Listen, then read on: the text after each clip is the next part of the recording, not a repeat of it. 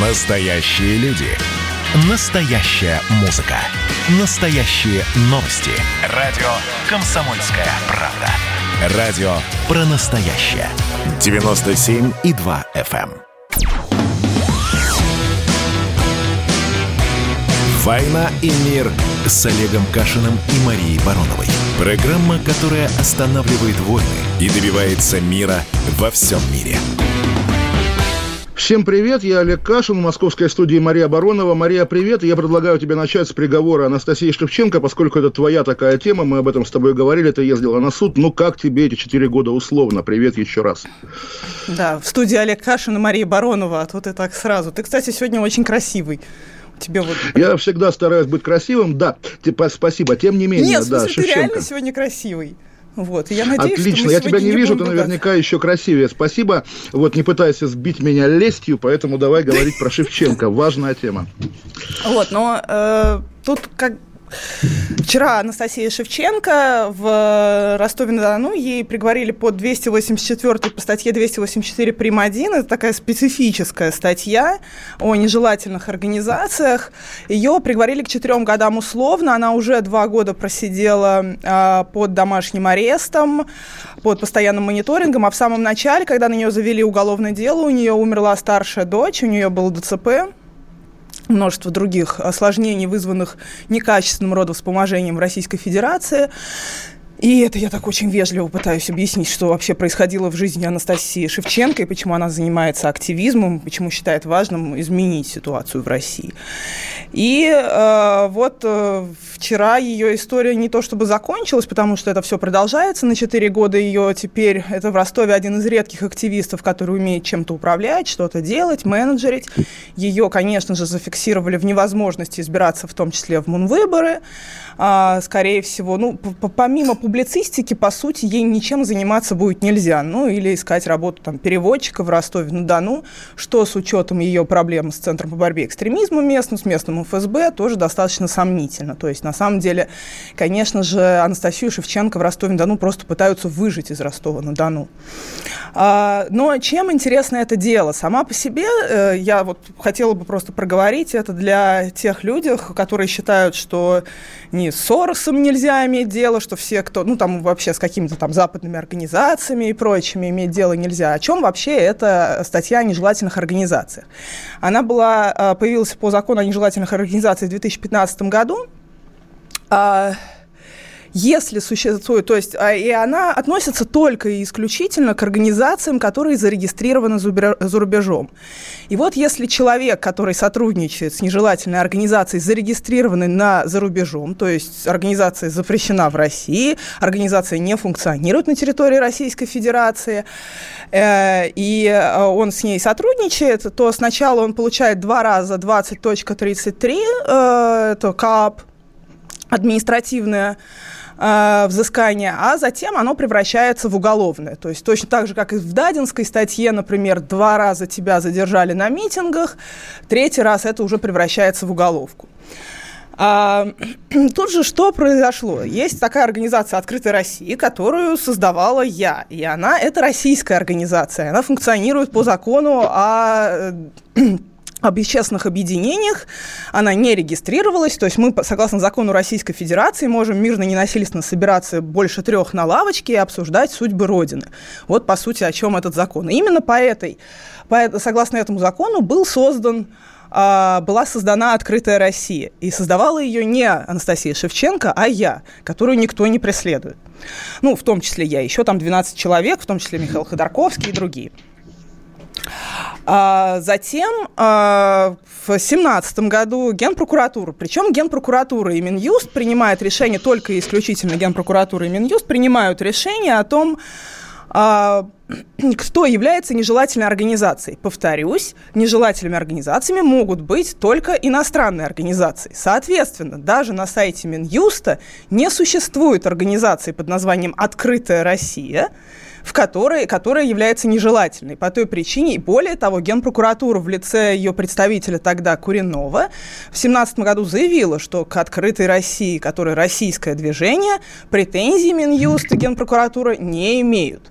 Соответственно, в открытой России на самом деле состоять можно, функционировать можно и обсуждать, как вот у нас будет развиваться будущее России тоже можно. Но в нашем уставе было прописано, что если мы на английском языке, ну, разговариваем там с иностранными журналистами, а, то на английском языке наша организация называется, наше движение называется Open Russia Civic Movement. Open Russia Civic Movement – это просто прямой перевод «Открытая Россия», общественное движение «Открытая Россия».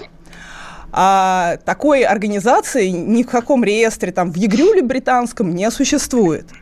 Так вот, в рамках этого судебного преследования Анастасии Шевченко Минюст и Генпрокуратура придумали Open Russia Civic Movement иностранное юрлицо, записали, занесли его в список нежелательных организаций, ну там в основном Айрай, Соросовские организации и другие. И Open Russia Civic Movement, которая ни в одном реестре иностранном не зарегистрирована. То есть этого просто не существует такой организации. И далее они настаивают, что вот а, а, как раз Анастасия Шевченко, а также еще двое людей, Максим Верников в Екатеринбурге и Яна Антонова в Краснодарском крае, что они связаны с этой а, Open Russia Civic Movement, несуществующей иностранной организацией. И э, сначала им в рамках того, как они собирались по, э, в рамках движения «Открытая Россия», им, э, их задерживали по 20.33 административного, э, административной статьи, а затем на третий раз наступало уже уголовное наказание. И Яна Антонова вот приговорена к 340, по-моему, часам общественных работ, Максим Верников к 200, а причем, помимо всего прочего, Яну Антонову продолжают опять по новой преследовать. У нее уже две новые административки за какие-то посты, причем у Яны Антоновой за репосты МБХ «Медиа» про которую Генпрокуратура и э, Минюст никаких претензий к МБХ-медиа не имеет. Ну, вот такая у нас ситуация. То есть, на самом деле, когда все думали, что Анастасия Шевченко преследуется за связь с открытой Россией, это совсем не так. За связь с открытой Россией никого не преследуют. Преследуют за связь с несуществующей организацией. Вот такая, собственно, ситуация в России происходит. Ну, я думаю, когда на сайте radiokp.ru выйдет стенограмма нашей беседы, вот этот текст, который ты сейчас произнесла, люди прочитают с карандашиком и поймут. Потому что я, если честно, ничего не понял, я, скажу своими словами. К сожалению, да, да э... к сожалению, я просто пыталась, не, ну хотела ну просто... более четко это рассказать, но вот сейчас немножко поругалась с нашим охранником перед началом эфира, и там произнесла пару пламенных речей о стручконосцах, и вот, к сожалению, взволнована. Но ну, еще на самом деле, раз... Маш, давай, да, да, давай, во-первых, скажем нашим таксистам, которые нас слушают, что вы извините Машу, она поругалась с охранником, поэтому так сбивчиво излагает. И все-таки, да, 4 года условно. Это как бы победа гражданского общества. Это главный как бы вопрос, потому что вчера, на самом деле, ну, я видел, люди радовались. Хотя, естественно, это уже тоже такое общее место, когда... Но мы а, радуемся беззаконию. Я, почему, к чему была да, моя сложная да. вот эта речь, которую никто не понял?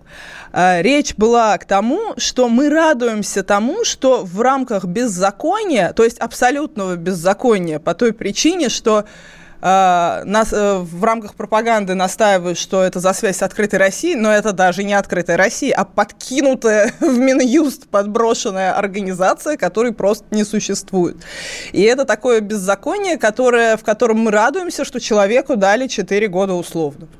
Вот, собственно. Ну, в общем, в, в общем, да, и на самом деле, не знаю, поскольку ты вряд ли слушаешь нашу программу с Эдвардом, он тебя упоминал недавно в СУИ, Эдвард Чесноков, программа «Отдельная тема», прекрасная, всем советую. Он тебя упоминал в таком ключе. Когда зашла речь, я думаю, мы об этом тоже будем говорить, об издании «Проект» и о твоих работодателях, которые его разоблачают, да, как иностранного агента, я объяснял Эдварду, что вот конкретный Баданин, которого я знаю 10 лет, он действительно последовательно лишался работы в системных медиа из-за каких-то конфликтных ситуаций, из-за того, что он касался семьи Путина в РБК, из-за того, что он рекламировал ассоциацию «Голос» в газете «Ру», и в итоге, да, пришел вот к единственному месту, которое такое маленькое, загадочное, непонятно на чьи деньги, и я говорю, да, что это ненормальная ситуация, когда человек, который мог бы работать в нормальных, при, приличных, легальных российских медиа, в итоге оказывается вытеснен. На что Эдвард Чесноков мне э, как бы на голубом глазу сказал, что нет, вот, Олег, ты не прав, посмотри, у нас есть две ультраоппозиционные журналистки, Мария Барон Баронова и Екатерина Винокурова, видишь, они ведь нашли работу в системных медиа, значит, и Баданин мог бы найти, если бы захотел. И буквально вот сейчас, да, вчерашняя новость, я не знаю, тут я уже заранее перед ней извинюсь, перед Настей, поскольку моя старинная приятельница, и как я не уверен, что она любит, когда они говорят как бы за глаза по радио, но тем не менее, Настя Лотарева, да, человек, который был, ты знаешь, наверное, последние там несколько лет главным редактором журнала «Такие дела», довольно заметного, важного, хоть и не очень такого массового издания российского на социальные темы, на всевозможные. Так вот, в итоге, да, она оттуда тоже ушла, тоже искала работу, и теперь нашла хорошую работу, а это хорошая работа в русской службе BBC. И поскольку там уже такой прямо заповедник наших там добрых знакомых, друзей и так далее, люди, которые, да, могли бы, наверное, пойти в «Медузу», но «Медуза» не резиновая, а кроме нее куда идти? И ты идешь в те западные правительственные и навещания, на которые сам бы ты 10 лет назад не посмотрел, потому что, ну, кто мог хотеть работать в русской службе BBC в те годы, когда существовали, там, не знаю, старый коммерсант, ведомости старые, Forbes, что угодно, большой корпус серьезной независимой прессы. Сейчас ее нет, и да, люди выталкиваются куда-то туда, в маргинальность. И кого мы об этом спросим? Сейчас у нас уже истекает время первого блока, и поскольку, да, мы заговорили, я заговорил о том, что Эдвард приводит пример тебя, мне было бы интересно твою позицию на эту тему услышать. Вот ты также рассказываешь, что ты была формальным создателем «Открытой России», и да, каково тебе, как формальному создателю «Открытой России», а реальный. Как, как, ну, реально, да, видеть, как людей за эту открытую Россию всячески прессуют, а ты уже как бы вне этого, и даже когда ты бежишь за э, полицейским, говоришь, это я, я, полицейский говорит, отстань, девочка, ты сорти, тебя трогать не велено. Это же должно быть тоже унизительно. Есть фильм советский на эту тему, две строчки мелким шрифтом, там Богатырев в такой роли. Вернемся через две минуты. Мария Баронова, Олег Кашин. Программа «Война и мир». Оставайтесь с нами. Меня тронула история. Любого человека можно сделать сегодня депутатом Госдумы. И Америка, и Европа, и теперь, слава богу, Россия начинает понимать, что есть проторенный путь, по которым когда-то эти страны достигли процветания. Теперь, видимо, некоторое количество обремененных деньгами людей ломанется заниматься русским виноделием. Это очень хорошо. Надеюсь, что сегодня чарки будут полны. Предчувствие перемен. На радио «Комсомольская правда».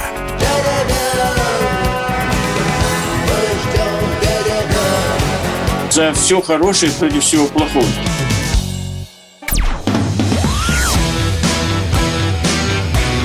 «Война и мир» с Олегом Кашиным и Марией Бароновой.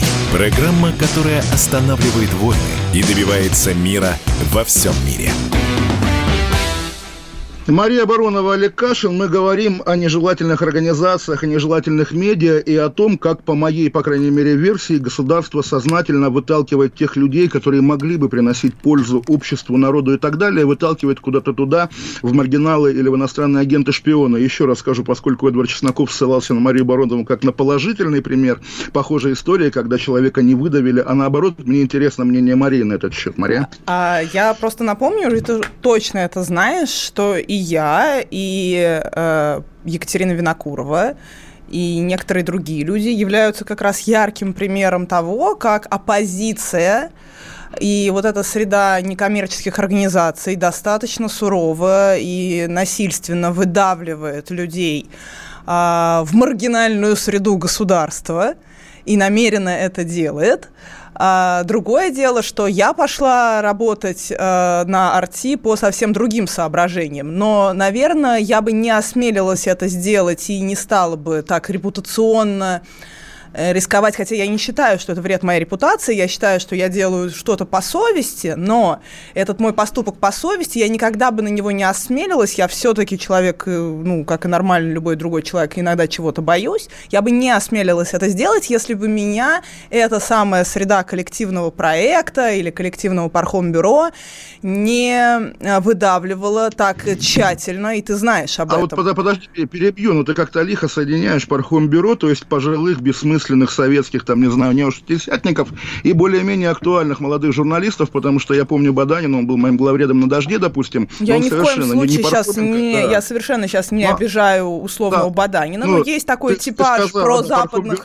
Среда, это разные, это, это, два, раз, это разные Андрей проекты. Захаров, это... Андрей Захаров, который, собственно, это вот разные люди, это разные ну, люди, очевидно. это разные люди, но э, этим людям э, разного типажа я очень сильно мешала, я их бесила да, они меня не любили. А, это дискуссионный вопрос, виновата ли я ли в этом или не виновата, или еще что-то. Но такому человеку, как я, прямо лишали среды обитания, лишали очень сурово, очень мощно, и это было очень тяжелое время для меня. И в какой-то момент я приняла решение перестать находиться в этой среде, но если тебя пытаются из нее изгнать, наверное, стоит прислушаться и перестать бороться за свое право существования в какой-то среде и за свое место под солнцем. И затем, после года раздумий, я приняла уже дальнейшее решение, что мне делать дальше, по той причине, что и человек имеет право на самореализацию. Поэтому нет, в моем случае тогда ты ответил э, Эдуарду, что а, у нас... Я ответил, что жизнь захочешь, да, жизнь не захочешь, так, не так раскорячишься. Ко мне это применимо не в контексте, что вот государство меня как-то обижало и что-то от меня требовало. Хотя государство меня много обижало, но в другом смысле. Э, в уголовном преследовании оно меня обижало. И и я просто приняла такие решения, но я их приняла не потому, да, потому что жизнь захочешь, захочешь, захочешь дальше самореализовываться, захочешь что-то делать, захочешь быть полезной обществу и ощущать себя полезной. Это невероятно важное в рамках пирамиды Маслоу чувство. А, то ты будешь дальше это делать так, как считаешь нужным и так, как тебе Смотри. дает жизнь возможности. Вот да, с вами была программа «Травмы Марии Бароновой». Давай тогда травмы Олега Кашина. Действительно, поскольку, да. ну, на, на самом деле, вот я немножко свысока поглядываю, хотя никого это не интересует, э, потому что у многих, у большинства, наверное, такое было раз, раз в жизни. У меня как минимум три. Меня регулярно канцелили, начиная с 2000, там, не знаю, пятого какого года. И да, в пятом году, когда от, если помнишь, хотя вряд ли помнишь, когда была эта среда, Яшин, Кашин. Да вот я была даже проникли. в этом, вот. в обороне иногда заходила, я помню. Да, по, вот, подожди, буду рассказывать рассказывать, да, э, ветераны помнят, молодежь наша не помнит, которая слушает, опять же, таксисты. В общем, с нынешним главой района Красносельский, Ильей Яшиным, мы тайком проникли на съезд наших, потом вся пресса писала, вот, значит, какие прекрасные молодые либералы, Яшин, Кашин. Потом я как-то с этой средой примерно по такой же схеме, как ты, потому что люди как-то относились к тебе как к члену партии и требовали абсолютного согласия по всему. В общем, я с ними разругался, и поскольку был молодой и горячий, наверное, как ты сейчас, побежал в объятия старого Кремля с Сурковского, тем более, что тогда была гораздо менее, что называется, болезненная в этом смысле логика, грубо говоря, Магнитский был еще жив, политзаключенными были только Назболы, да и то, на самом деле, в основном их не было, 2000, там, не знаю, пятый год. В общем, как-то все было безболезненно, и вот ты, ты приходишь в точку А, да, молодец, я избавился от этого абьюза либеральной тусовки. И вдруг вместо абьюза либеральной тусовки ты обнаруживаешь как бы себя в одной компании, да, с полицейскими, условно говоря, с ФСБшниками, политиками, не знаю, с какой-нибудь военщиной, со всякими негодяями и людоедами из власти. И ты через, там, не знаю, 30 буквально секунд хочешь уже отсюда бежать. Ты прекрасную историю Я никуда такого, сегодня. я ни, в каким, ни с какими негодяями я не имею отношения, ни в какую Нет, военщину не погрузилась. Мария, Мария, Мария, Я занимаюсь публицистикой, учусь. Э, подожди, подожди, ты вначале что долго рассказывала про себя, я начал долго рассказывать про себя, ты снова перебиваешь, расскажешь про себя. Это неправильно. Так вот, я теперь буду рассказывать про тебя я. Ты, конечно, занимаешься публицистикой, учишься и так далее, но чтобы не замечать, что на соседней странице буквально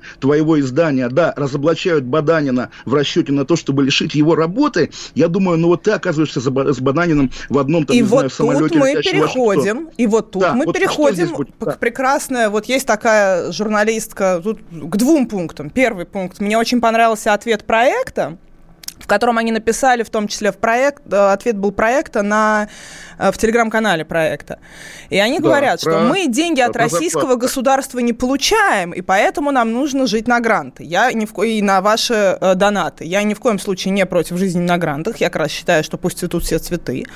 Но Тут мы переходим к тому, что ровно такие же люди утверждают, что это что-то преступное, брать деньги из своего государства, брать деньги своей земли, за которую наши деды проливали кровь и делали на эти деньги правильные вещи. Маш, вот тоже интересно, ты занимаешься своим делом, учебой, публицистикой и так далее. Но вот эта риторика, еще скажи про Игната Артеменко, да, что он как бы обеспечил тебе твое нынешнее существование, да, она на самом деле, ну, все-таки, я думаю, как бы более, для более какой-то, что называется, Да, Игнат Артеменко, Игнат Артеменко обеспечил Игнат нам всем наше нынешнее существование, нашу родину. Хорошо, но дело не в том, что, да, Родина тебе платит деньги, да, Родина, вот Нет. как мы смотрели... Смотри. Подожди, Мари, Мари, подожди секунду, а, все-таки, да? Был знаменитый фильм, если уж мы об этом говорим, фильм Навального «Паразита», да, про большой массив денег, которые люди получают, ну, вот за халтуру в виде той же международной пилорамы, да? И есть какая-то копеечка из этой суммы, которая падает тебе за то, что ты, да, изображаешь вот этого приличного либерала, перешедшего на сторону Кремля. Это так работает, а не то, что ты говоришь. Смотри, вот, а для меня это работает, я, возможно, твое мнение правильное, но вот у меня я утверждаю, что брать деньги, искать деньги в рамках грантов у иностранных государств – это нормально. Брать деньги своей земли – это нормально. Делать на эти деньги правильные вещи, на любые деньги, которые ты берешь, это нормально, потому что деньги надо где-то брать. Но проблема заключается в том, что дискуссия о том, что это страшное моральное уголовное преступление, брать хоть где-то деньги и делать на них что-то правильное, вот эта дискуссия, она взаимная. Не-не, и та, и другая Мария, сторона Мария, говорит, да, что она- она работать и дискуссия. делать что-то правильное неправильное. То есть, Нет, на самом Мария, подожди, деле, это вот подожди, токсичная среда, которую все и формируют. Дискуссия о том, что деньги брать нельзя. Секунду, секунду, деньги. Вот смотри, я вот ради радиостанции «Комсомольская правда», прости господи, да, которая принадлежит бизнесмену Березкину, да, Владимир Николаевич Сунгоркин, все дела. Мы с тобой, я, по крайней мере, точно беру от нее деньги, да, это прекрасно. Если бы владельцем радиостанции был, допустим, Андрей Турчак, который причастен к организации покушения на меня, я бы, естественно, не брал такие деньги, потому что на них моя же кровь. Когда деньги оплачиваются, в том числе буквально посадками, проблемами, неприятностями для других, таких же, как ты, людей, это плохо. И, естественно, если деньги западные, и они там па- параллельно, не знаю, из бюджета, на который покупаются джавелины, чтобы убивать в Донбассе русских людей, это плохие Это деньги. ровно так. Если, подожди, а если отчетность, как опубликовано в Арти, отчетность состоит в кликах, 150 тысяч кликов обеспечит Баданин, тогда грант отработан. Это нормально. И когда мы говорим об издании проект, мы говорим не о том, что это гранты Госдепа, а о том, что именно издание проект нашло пресловутую Луизу. Вот критерий, конечно же.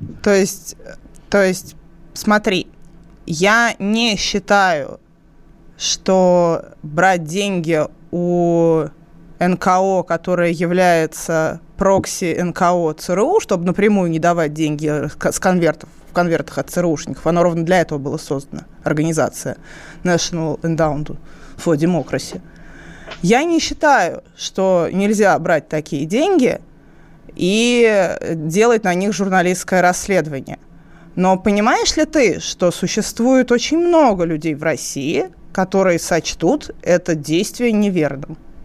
Разумеется, и более того, этих людей воспитываешь и ты в том числе, потому что, ну, на самом деле, я сегодня об этом писал, вот точка А, даже не 95-й год, а 2003 когда западный грант для писателя, для ученого, для преподавателя, это не знак позора и стыда, а знак жизненного успеха. То есть, да, ты делаешь карьеру, потом выходишь на международный уровень и, да, получаешь грант. В этом нет ничего стыдного. Этот стыд придумала пропаганда, чтобы оправдывать все безобразия, которые делает российское государство, полицейщина, там, не знаю, суды и так далее. Вот буквально так. Мы помним те, те времена, они были совсем недавно, когда и пресловутый политолог Марков, да, работал на ТНДА или на что он работал. Тогда это была норма, сейчас норма другая. Сейчас норма шарахаться от всего, действительно. М, Я не думаю, что шарахаться это правильно, но давай мы продолжим эту дискуссию Да, после конечно, перерыва, потому что она очень важная, и мне кажется, тут еще есть другой пласт, который вот журналистка Анастасия Миронова, это я для затравки, такой наш великий конспиролог, мой любимый вообще журналист последние полгода, я ее обожаю читать, обсудим после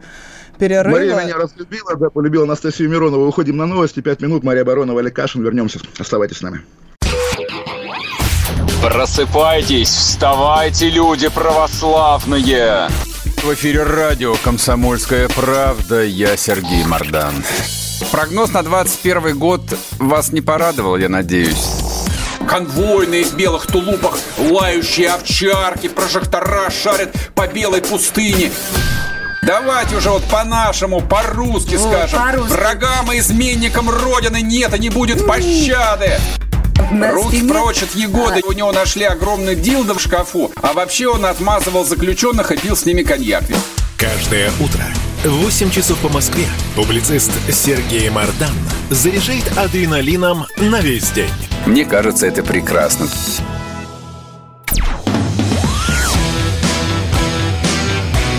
«Война и мир» с Олегом Кашиным и Марией Бароновой. Программа, которая останавливает войны и добивается мира во всем мире. Мария Баронова, Олег Кашин. Мы как-то пришли к любимой теме интеллигенция и коллаборация, назовем это так, взаимодействие и с российским государством, и с западными государствами, плюсы, минусы, подводные камни. Маша обещала рассказать что-то про журналистку Анастасию Миронову, которую Нет. она полюбила вместо меня, да. Нет, тебя я люблю, ты у меня на первом месте всегда, это место его невозможно вот убрать никак, ты будешь всегда там.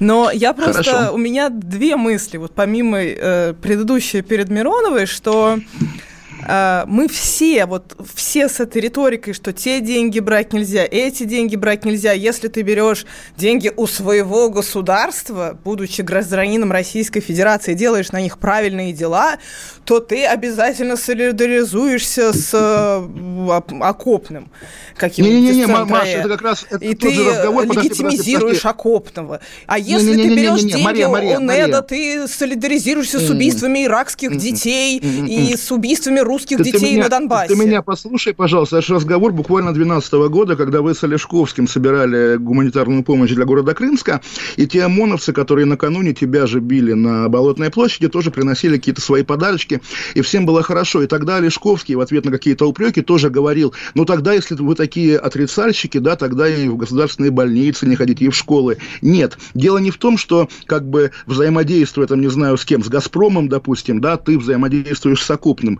Нет, речь идет о взаимодействии с конкретным окопным, про которого ты мне рассказывала, как ты пожимала ему руку и договаривалась с ним. Ну, конкретно я считаю, что Конкрет... это, конечно, да. нужно делать, чтобы от тебя отстал человек. Это вот. абсолютно нормально. Поэтому, поэтому это... здесь нет спекуляции, что если, если «Газпром», то окопный. А буквально если Но окопный, то вот... окопный. И буквально и то же самое к, тво, к твоему ведомству. Есть же претензия, что оно вот сейчас, сейчас мочит проект, да, до этого мочило там не знаю кого, этого Шульмана несчастного мужа-политолога, подвал у него отбирал. Какие-то такие вещи, которые реально приносят вред обычным простым людям, таким же, как мы с тобой. Об этом разговор буквально.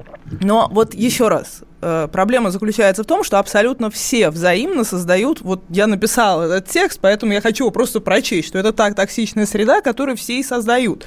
Если ты что-то делаешь правильно и вообще человек хороший, то ты по дефолту виноват по сути, единственные люди, которые ни в чем не виноваты и которым ни у кого нет вопросов, это какой-нибудь политолог Мухин и какой-нибудь особо одиозный украинствующий персонаж в рядах Радио Свободы. Или даже Владимир Соловьев и Сергей Пархоменко. Вот к ним ни у кого вопросов нет, с ними все понятно.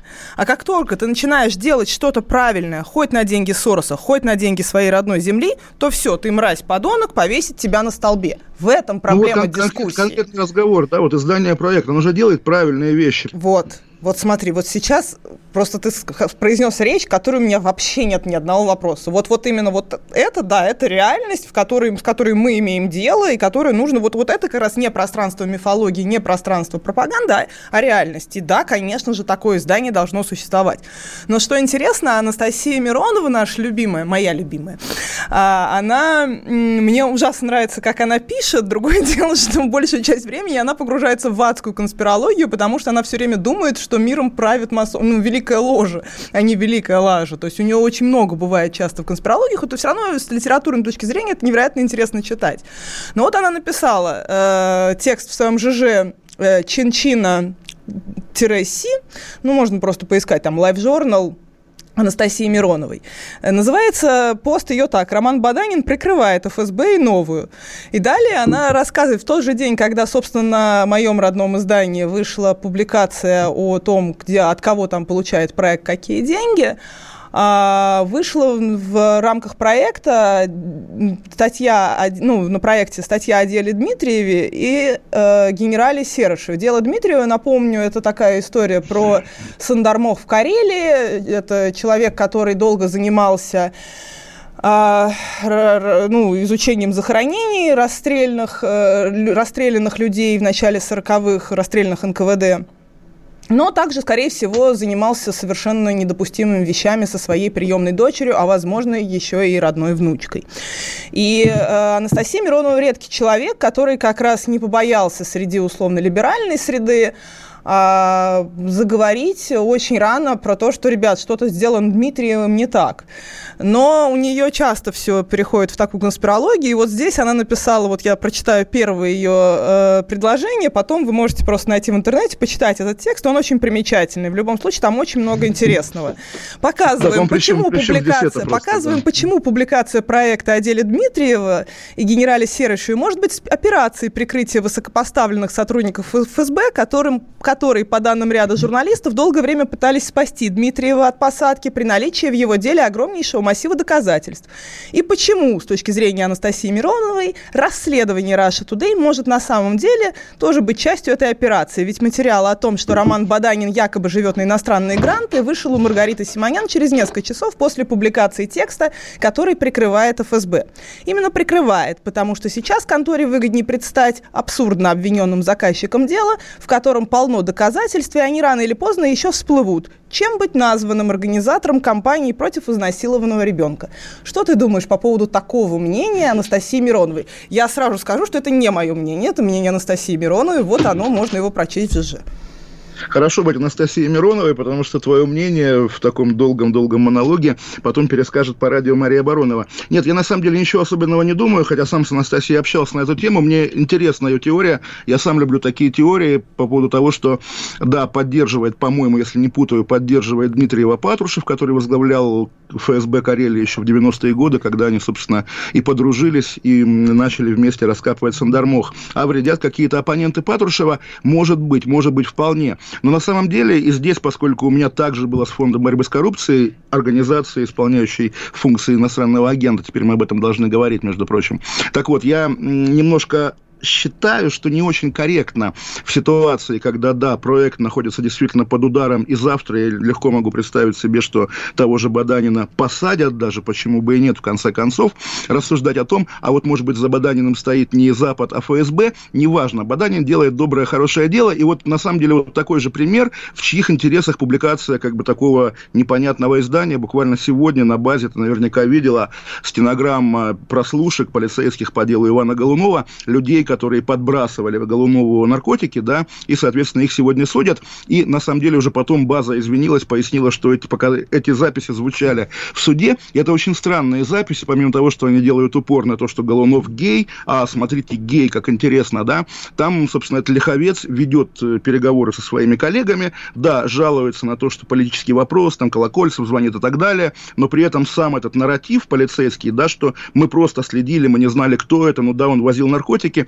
он в этих разговорах присутствует. Адвокат Бадамшин уже объяснил, что в этих разговорах, да, Лиховец обманывает и манипулирует своими собеседниками, навязывая им свою ложную версию событий, но, по крайней мере, такая публикация в базе, а я базу очень люблю, издание «База», это ветераны Life News, да, такая публикация в базе выглядит странно, выглядит как попытка отмазать Лиховца. Не знаю, специально, по глупости, по недосмотру, но, по крайней мере, добавляя в эту статью комментарии, комментарии Бадамшина, они, видимо, тоже идут на какой-то компромисс, но мы, мы помним, тем более, что в в день ареста Голунова сама же база публиковала эти фальшивые фотографии и попросила из квартиры прощения Голунова. через 10 Раз, часов. Да, разуме, разумеется, мы это тоже, естественно, всегда имеем в виду. И да, еще раз скажу, база, как бы, несмотря на ошибки, которые у них бывают, как у всех, естественно, одно из лучших расследовательских медиа сегодня. Здесь действительно вопросов нет. И, кстати говоря, вечером в Клабхаусе моднейшем, да, Никита Магутин будет давать объяснения по поводу скандальной их статьи про скандальной их статьи про Тесака. Но все-таки, да, возвращаясь к теме коллаборации, вот еще я бы хотел хотел тебе вбросить такой пример, тем более, что он действительно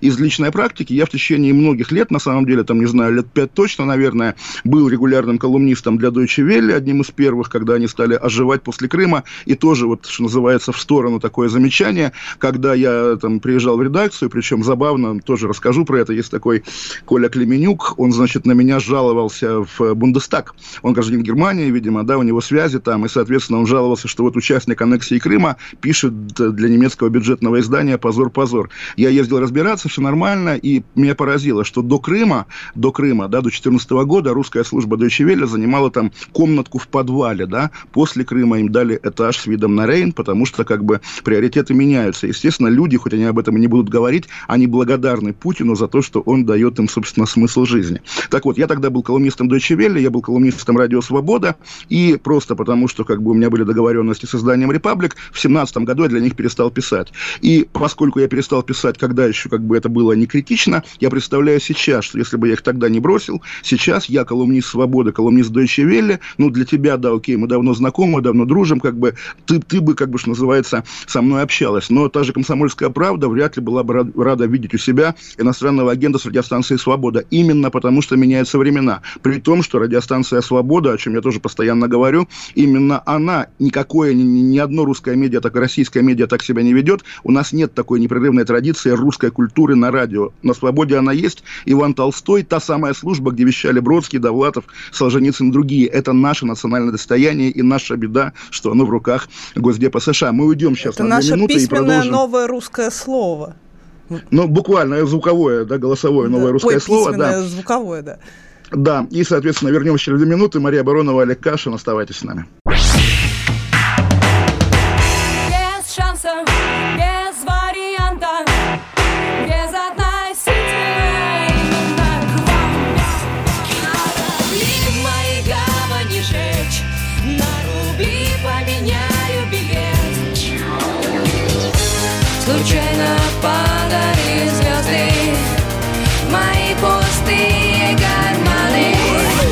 Комсомольская правда. Радио поколения Земфиры.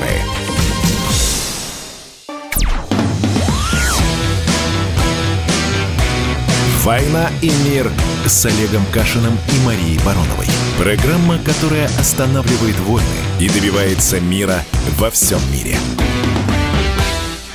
Мария Баронова, Олег Кашин. Наверное, может, мы закончили нашу сложную беседу о смысле жизни. Давай немножко отдохнем, потому что, вот ты знаешь, я опять же сошлюсь на программу с Эдвардом Чесноковым, когда Эдвард начинает говорить, а теперь к новостям культуры. Это значит, что сейчас мы узнаем о том, что Министерство культуры выделило денег какому-нибудь очередному участнику митингов Навального или стороннику оппозиции в Беларуси, допустим, да, это позор-позор. А когда мы с тобой говорим о культуре, это в буквальном смысле новости культуры. На этой неделе у певицы Земфиры вышел сингл Остин, как бы фрагмент будущего нового альбома. И, честно тебе скажу, хоть мы радио КП, радио поколения Земфиры, я эту песню, как, впрочем, и песню «Крым», которая также была там год назад, наверное, вообще не слушал ни разу и не было движения души ее послушать. А ты, Маша, слышала эту песню «Остин»?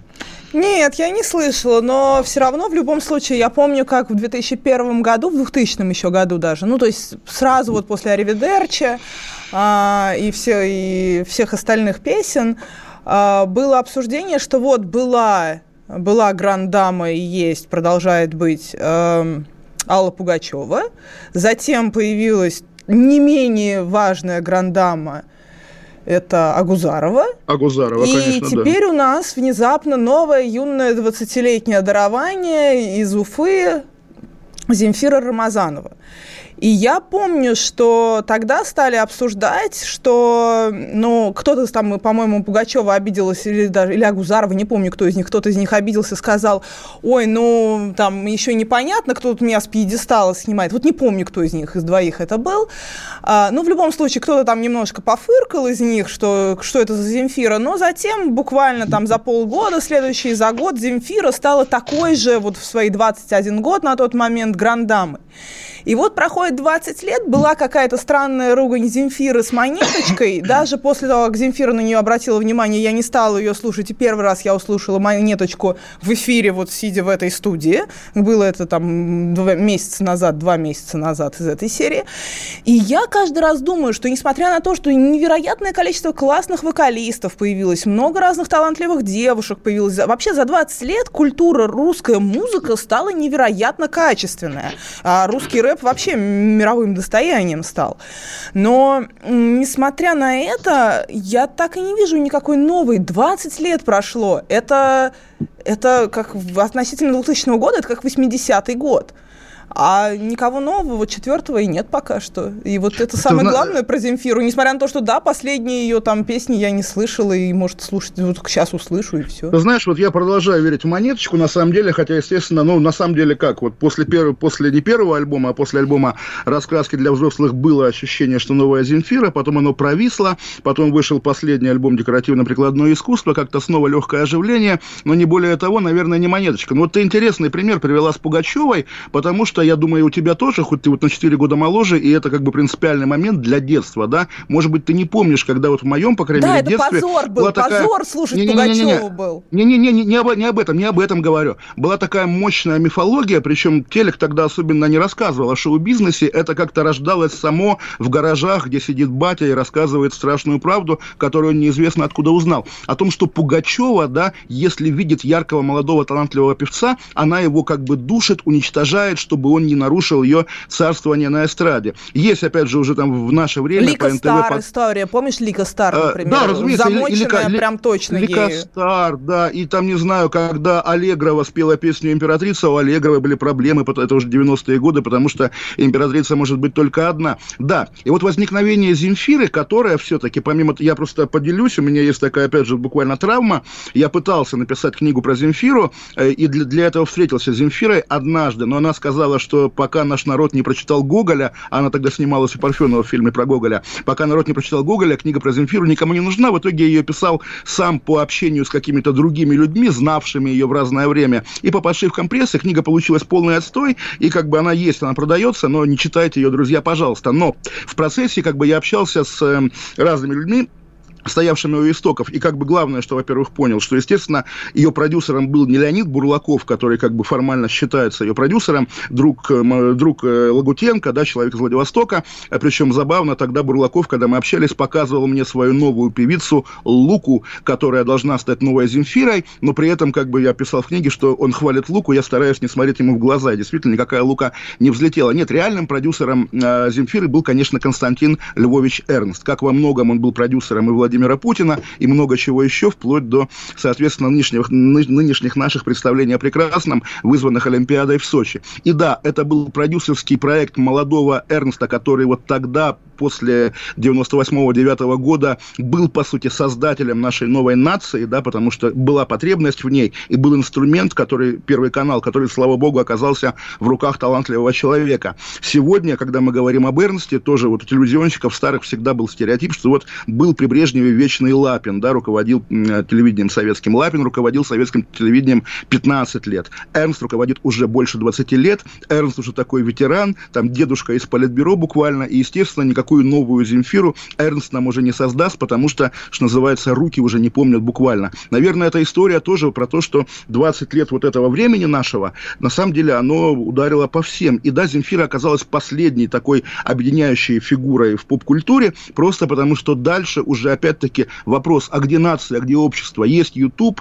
есть топ iTunes, есть там не знаю что, масса сегментированных тусовок, да, там, не знаю, мы можем хвалить там того же Славу КПСС, на которого регулярно ссылались, кто-то любит Оксимирона, кто-то Монеточку, кто-то Гречку, кто-то группу Комсомольск, и, в общем, нет такого, что там в каждой армейской казарме и заводском цеху и студенческой аудитории звучит одна и та же песня. Это уже утрачено, Земфира это уже это потеряно. последний герой второй промышленной революции. Вот. После этого наступила третья цифровая революция, и действительно теперь вообще, ну, теперь каждый сам себе выпускающий редактор, сам себе контент-менеджер. Вот человек сам выбирает, что слушать. Да, в этом плане вот, вот по итогам твоей речи хотела бы зафиксировать. Земфира просто последний герой предыдущей эпохи на самом-то деле, хотя она наша ровесница. Ну, я, я думаю, да, наверняка ты права, и наверняка, там, не знаю, в учебниках по обществознанию так и напишут, но все же, вот как раз сейчас появился Клабхаус, и вчера мы там с Бронцом дискутировали, дебютировали, оба дебютировали и дебатировали. И как бы, да, вот яркий пример, ведь на самом деле, вот такая демократичная сеть, в которой как бы каждый сам себе радио. Но в итоге вдруг оказывается, и я сам могу перечислить какие-то знаковые эфиры, которых я не слышал в последние дни, но знаю, что их слышали все, и вопреки правилам записывали, передавали. Это эта самая Луиза, дочка Путина, да. Я это слушала, Альбат не имея Навального. Clubhouse. Мне по зуму Вот, ставили, вот, вот, я через зум да, да, да, да, да. слушала.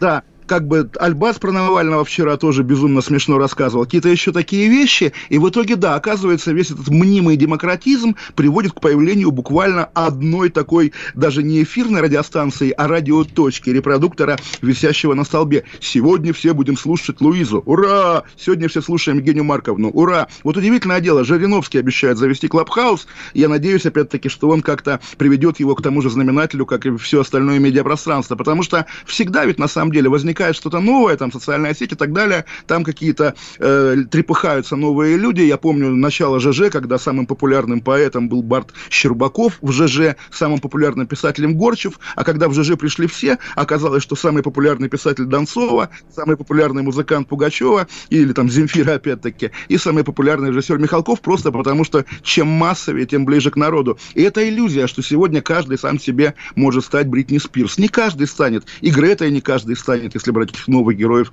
нового времени. И кем еще? Егором Жуковым не каждый станет.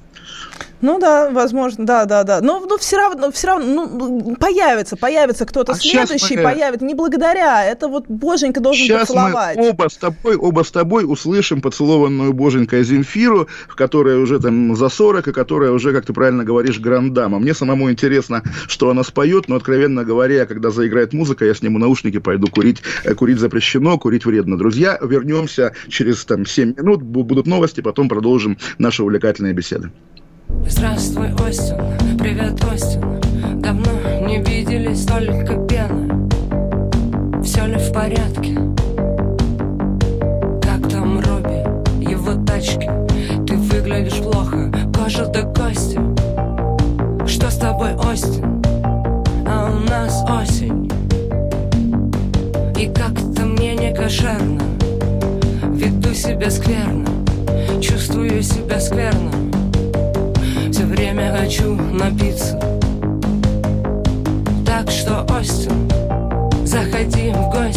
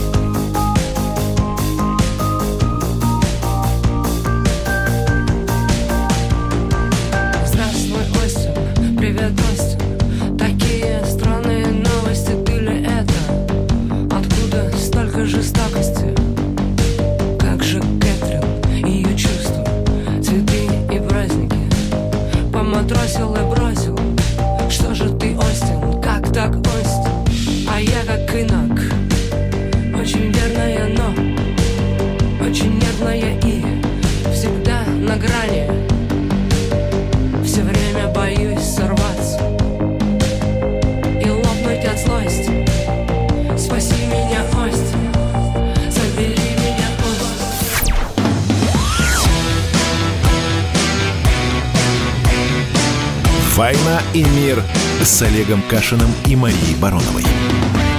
Мария Баронова, Олег Кашин. Кто пропустил наш предыдущий час, мы упоминали в том числе социальную сеть Клабхаус, модную, которая как бы создает иллюзии демократизма. При этом всегда каждый вечер есть какая-то одна главная комната, где все выступают.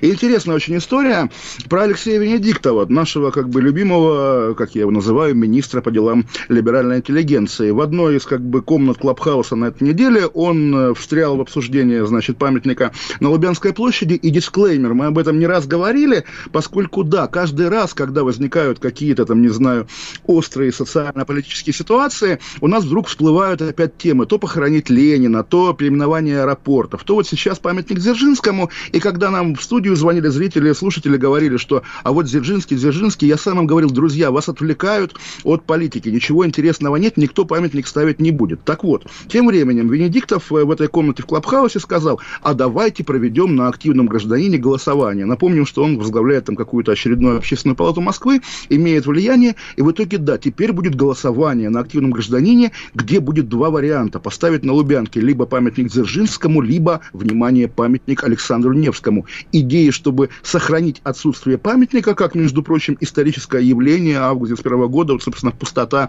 на площади сама по себе памятник, и, соответственно, выбирай, да, два стула, либо, либо Дзержинский, либо Александр Невский. И это как бы компромисс, да, что, Что? вот, пожалуйста, Вот я, именно, вот, понимаешь, я, я, я настолько радикальный противник Дзержинского, но в данную секунду я подумала, ну тогда уж лучше пусть там Дзержинский стоит. Ну, то есть это даже как бы, это кажется какая-то политтехнологическая история, Вот, потому что... Да, она же, она же сверхполиттехнологическая, потому что либо, да, действительно, ну какой Александр Невский? Более того, важно понимать, помимо там всех этих дискуссий, которые интеллигенция ведет тоже уже там лет 50, что он ради противостояния немцам блокировался с Ордой, мы ему обязаны своей азиатчиной, и, может быть, было бы неплохо, чтобы он проиграл псам рыцарям, и тогда мы бы пили баварское без Холокоста и без как бы уничтожения мирных жителей, условно говоря. Это понятная история, как бы понятный разговор. Но я скажу больше, да, конечно, наш, вот мы тоже об этом говорили на этой неделе уже, наш э, пантеон национальных героев, конечно, он не имеет никакого отношения к исторической России, это абсолютно... И к реальности вообще. Да, да, да, конечно, абсолютный продукт сталинизма. Ну абсолютно... нет, подожди, все-таки у нас еще Карамзин и Ключевский был до Сталина. Не-не, они были, конечно, Карамзин и Ключевский, но скажи, пожалуйста, как ты думаешь, во-первых, сколько народу их в реальности читало, а во-вторых, я помню, я знаком был Они с издателем, создали как... эту мифологию, они создали не, ее. Не, не, а Маш, образование погоди, дал мы, окей, мы, Сталин мы всем, немножко, но... Мы немножко не, не, не, не об этом, мы ровно о том, что до, как бы, до, до революции в Карамзине Ключевском, я просто, да, я помню, я общался с издателями, с Владимиром Крупиным, главредом журнала «Москва», который добивался в 89 году первая за 80 лет публикация, за 70 лет публикации в Советском Союзе книги Карамзина, она как бы была не то что запрещена, не приветствовалась, да, собственно, журнал «Москва» ее публиковал на условии, да, группа писателей, там, Распутин, Бондарев написали письмо, что они готовы перестать издаваться в Советском Союзе, потому что формально была причина бумаги нет. Так вот, нет, ты, ты меня не поняла. Весь набор героев, да, конечно, он Карамзинский, там какой угодно. Иван Калита, там еще какие-то легендарные князья, Борис и Глеб, там я сам уже, видишь, сам теряюсь, называя эти имена. Перед войной, причем, опять же, есть такой популярный народный миф, что фильм Эйзенштейна про Александра Невского снят во время войны, чтобы как бы поднимать дух людей. Нет, он, он фильм 37 да. года, потому что, конечно, к, при, привет Резуну, да, к войне готовились, конечно же. И да, Сталин выбрал этот набор, этот набор народных героев, чтобы, во-первых, утилитарно использовать, и, во-вторых, закрепил его канонично в своих речах 41 года. И если там ты зайдешь на станцию метро Новокузнецкая, там или еще куда-нибудь, на Комсомольскую везде, на ровно Комсомольской, это потрясающе. Вообще пройдите, да, вот, по, если, по, мало кто вообще знает, насколько прекрасная станция Комсомольская, потому что в самая последняя мозаика это икона. Да, икона, конечно, в которой уже вставили Ленина потом. Я думаю, в оригинале у Корина все-таки был Сталин, но опять-таки это не, не имеет отношения. Мы тоже Нет, об этом подожди, говорили. там Иисус Христос. Да ладно, сейчас уже, наверное, вмуровали Христа, Нет, потому что... это старое. Я в 20 лет назад это обнаружила. Я шла и такая, а, в конце Иисус Христос, лик Христа. А может, вот я подожди, ошибаюсь я что-то и с ума схожу уже? Я помню Харук с Лениным, как бы, ладно, окей, это спорный момент, мы те еще москвоведы, но как москвовед москвоведу, я тебе скажу, ты прекрасно знаешь, да, на месте Юрия Долгорукова стоял до революции кто? Не знаю. Скобелев стоял, более того, РВИО его в последние а там годы это? восстановила. О, вот, понимаешь, а до революции в народном сознании, причем именно на уровне там открыточку повесить на, на так сказать, на хаму Скажи, своей не лоша, только лоша... я не знаю, судя по всему. Это, это великий русский генерал, который взял Узбекистан, Туркмению, Таджикистан и все на свете, и взял а... бы Константинополь, если бы его не остановили, потому что хватит уже, что называется, борзеть, да? Реально легенда, реально великий человек. В колониальной называли... повестке это, как всегда, напоминание нам, что Россия впереди планеты всей. Мы на сто лет начали раньше бороться с колониализмом в своем собственном. Ты, ты знаешь, я тоже любимая моя история, очень неполиткорректная. Я помню, как однажды я отказал, оказался впервые в Азербайджане, не в Баку космополитическом, да, таком Барселона, да, такая наша на Каспии, а в глубинном Азербайджане, в, там в горах, в степях и так далее. Вот ты едешь, видишь как бы обычную, в общем, Южную Русь, там похоже на Ростовскую область или на Ставрополье, да, но что называется там и теплее, и почва явно как бы э, плодороднее, да, и все, все лучше. И ты думаешь, вот чертова тюрьма народов, да, англичане бы на их месте всех этих самых татар, да, повырезали бы к чертовой матери, и сейчас бы там белые фермеры... Это обратный своих... карго-культ. Да, разумеется, Да, а в итоге, да, вот, собственно, это была наша империя, а теперь как бы это часть, скорее, великого Турана. Ну, в общем, что тут делать, вздохнешь. Так о чем мы говорим? Да, и вот Скобелева, правильно, вот очень здорово, что ты его не знаешь, это как раз моя иллюстрация. Скобелева в этом пантеоне нет, потому что, да, его звали Белый генерал, а советские, да, Белый генерал, а мы красные, белый нам не нужен, допустим, да, в таком духе. Сталина оставил Суворова, Кутузова, Минина, Пожарского, Донского и Невского. И, естественно, и на ордене советском, на боевом ордене Александра Невского а, профиль как бы актера Черкасова, сыгравшего Александра Невского, сыгравшего... Э, слушай, а ты смотрела вот 15 да, лет да, назад... Да. А. Подожди, нет, в кино э, американско-английский фильм «Король Артур». Нет. Гениальный был фильм, то есть я там, не знаю, с девушкой пошел, как бы лишь бы на что, и офигел, потому что король Артур, да, Англия, там, рыцарь Это вообще-то валийский герой, чтобы вы понимали, дорогие вот. радиослушатели, это не английский герой, нужно Подожди, понимать, это украденный герой у валийцев ключевая сцена э, большого западного блокбастера исторического 2004 э, года. На льду какого-то шотландского по пейзажам или валийского озера, значит, король Артур и его дружина, и враги, и его дружина дерутся на льду, лед трещит, там враги тонут. Прекрасно. Вот это очень красиво, да.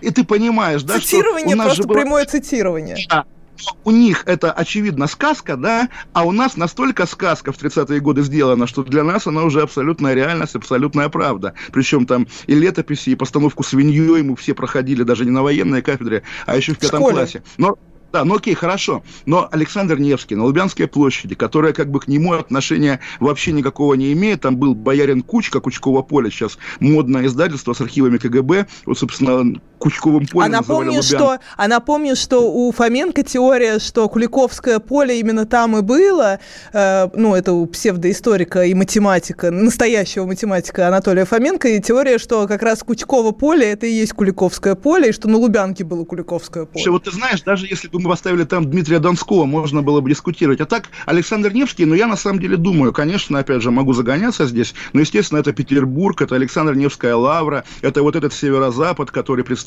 не только Владимир Путин, но, опять же, его дружина удалая. Для них Александр Невский особая фигура, в том числе потому, что они в детстве смотрели фильмы Эйзенштейна, в том числе потому, что они тоже вряд ли читали что-то сверх учебника истории, и вот они понимают, что да, такой народный герой, если, по-моему, если не ошибаюсь, когда было имя Россия, голосование на телевидении, когда Сталин стал Сталин, побеждать, да. вот да, пропихнули, патриарх участвовал, да, пропихнули Александра как как будто бы действительно такой народный герой. И да, конечно, вот если возвращаться к той теме, символ антизападничества нашего, что вот, кто с мечом придет, от меча погибнет, и второй апокрифический его афоризм, да, что не в силе Бога в правде, он, по сути, был канонизирован уже Балабановым, немножко в исправленном виде, ну, как бы, да, наверное, наверное, такое коллективное бессознательное, но представить себе Москву с памятником, кто его будет воять, Салават Щербаков, э, слава богу, что уже не Церетели, представить Москву с еще одним непонятным истуканом в княжеской одежде, как бы, который вот там здесь Александр Невский, там Гермоген, патриарх стоит, здесь будет стоять, значит, этот самый, Владимир еще есть, а вот, и как бы понятно, что, к сожалению, да, это уже будет восприниматься как такие игры в папье-маше. Но вот это, я что-то как-то меня унесло, как будто бы уже принято решение, что Александр Невский. Ну вот я, выражает... и вот я Зачем? хотела бы сформулировать, потому что ты сказал, я вдруг поняла, если мы в нашем мягком авторитарном режиме иногда превращаемся, превращающимся в полицейскую диктатуру. Если мы ни на что особо повлиять не можем, даже будучи медийными личностями, а, то, мне кажется, хоть на что-то мы должны повлиять. И вот на истуканы, на любые, мы должны повлиять. И мне кажется, что та пустота, которая сегодня а, посреди клумбы Лубянской находится, это очень важный памятник тем людям, которые смогли э, снести Железного Феликса и отправить его в музеон. Это недалеко находится парк, кто не в Москве живет. Вот, там он стоит, пусть там дальше а стоит, ты... и долж, должна быть пустота. Я считаю, что эта пустота на том месте, это и есть памятник, и мы, люди доброй воли, добрые русские люди, должны бороться за то, чтобы там осталась пустота. И все. В 100 метрах э, Словецкий камень, в центре пустота. И вот я буду на этом настаивать, и я вот призываю и тебя этим заниматься. Мы должны, как какие-то люди, все-таки лидеры общественного мнения, какого-никакого, должны за это бороться, и все. Но при этом также забавно, что у Дзержинского там был фонтан, сейчас о фонтане речи не идет, оказывается, там коммуникации, ну, понятно, какие-нибудь секретные кабели связи ФСБ. Вот пусть там и, и будут эти секретные да. кабели. Так и при, придумайте фонтан, если вам что-то надо, на самом деле. Ну, действительно, лучше пустота, я с тобой согласен, уйдем на две минуты, вернемся, продолжим нашу увлекательную беседу. Мария Баронова, Олег Кашин, оставайтесь с нами. Ну что, это хроники Цыпкина на радио «Комсомольская правда». Имеет ли право звезда напиться, принимать наркотики и вообще вести образ жизни, который не может послужить примером подрастающему поколению? Что делать в принципе с алкоголизмом? Ну, перебрал в барик. Со всеми бывает. Приехала полиция. Забраться на постамент, тереть э, каменный э, член и думать, что произойдет с тобой чудо. Звонит бабушка. Она говорит, не имею никаких претензий к тому, что ты используешь мат. Можно не позорить меня на всю страну и вся в своем посте написать грамотно с мягким знаком. Известный писатель Александр Цыпкин ведет дневник специально для радио «Комсомольская правда». Без купюр и цензуры. Хроники Цыпкина. Слушайте по пятницам в 10 вечера по Москве. Я, правда, к сожалению, сразу сяду.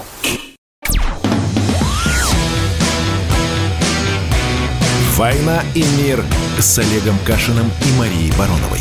Программа, которая останавливает войны и добивается мира во всем мире.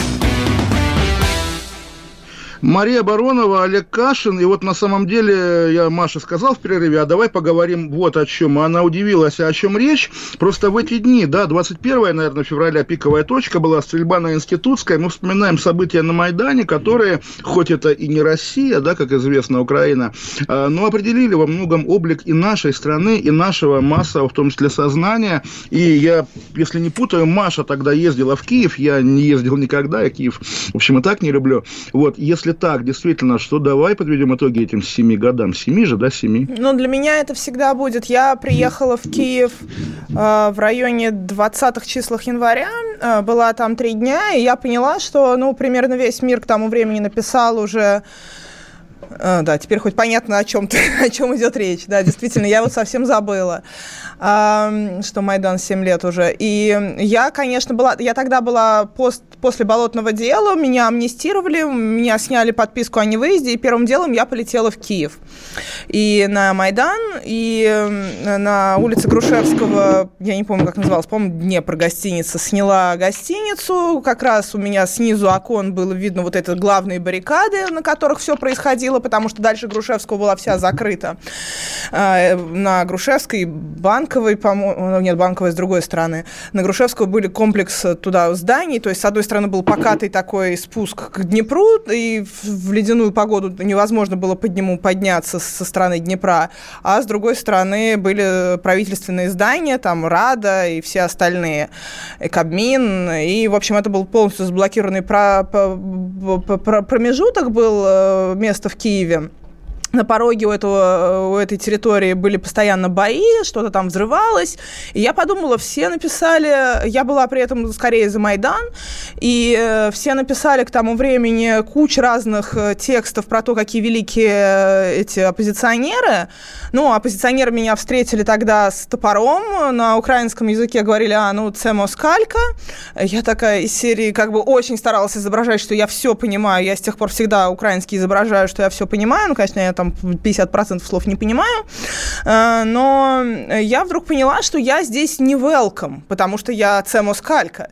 И тут я начала думать, а не взять ли мне интервью у Беркута. У Беркута было невозможно взять интервью, я со стороны надевала, одела на себя все дорого-богато, раскрасила себя во все оружие, как настоящая украинская девчина, и там такие смоки айс посильнее, и пошла вперед к, на Грушевского к Беркуту просить у них говорить, поговорить со мной, ребят, я вот из Москвы, Москвы, хочу у вас взять интервью. Мне пришел, сказал начальник, придешь сзади, вот с другой стороны, я тебе дам интервью. Через сутки я пришла сзади. вот, при том, что я, конечно, изображала из себя регулярно слепо глухонемую, потому что, ну, мой акцент настолько яркий, московский, там ни с чем было не спутать. Но в какой-то момент я через антимайдан, как раз вдруг поняв, что мой московский акцент сможет э, сыграть положительную роль, смогла проникнуть с другой стороны и взяла интервью тогда у Беркута. И э, я два, в ночью при минус 25 градусов стояла на, на морозе, у них там, у меня было, слава богу, два телефона, телефона, поэтому не все сдохли они. Э, я записывала большое количество массив данных, и э, там э, потом, как выяснилось, эти люди, эти беркутовцы, они были, конечно, из Крыма. А, а и, вот теперь, да, вот теперь И вот я расскажу, просто... 21 да. числа мне написали ребята, которые вот 21 февраля мне написали, что один из них погиб. В него выстрелили, ну, собственно, у них как раз не было оружия, а у протестующих кто-то им раздал оружие, и его убили еще до студенческой до расстрела хочется, Небесной э, Сотни. До, до, до, до институтской, да, хочется успеть. Ой, да, Важный да, момент, да, ты, ты к нему сама привела беседу, очень здорово. Я, на самом деле, помню, вот если ты наверняка тоже помнишь, возвращение Беркута из Киева в Севастополь, поражение, наши парни, наши русские, такие, как мы с тобой, вот эти мрази, как бы, да, фашистующие буквально, до которых мы не любим, их победили, эти парни идут по городу, народ приветствует их, как э, Одесса 43 -го года, Красную Армию, допустим, далеко 44-го. Вот понятно, как бьется русское сердце, когда ты смотришь. Отматываем У меня даже вперед. мурашки сейчас, вот если вот, честно. Вот, вот, вот, вот, я, я, я поэтому и говорю, да, отматываем пленочку вперед, и эти с говором, да, вот эти бывшие в наши Москву парни, приезжают. сердечко бьется, да, в Москву приезжают кусюки бить уже таких русских людей, как мы с тобой, не в смысле образных ватников, да, а конкретных, там, не знаю, там,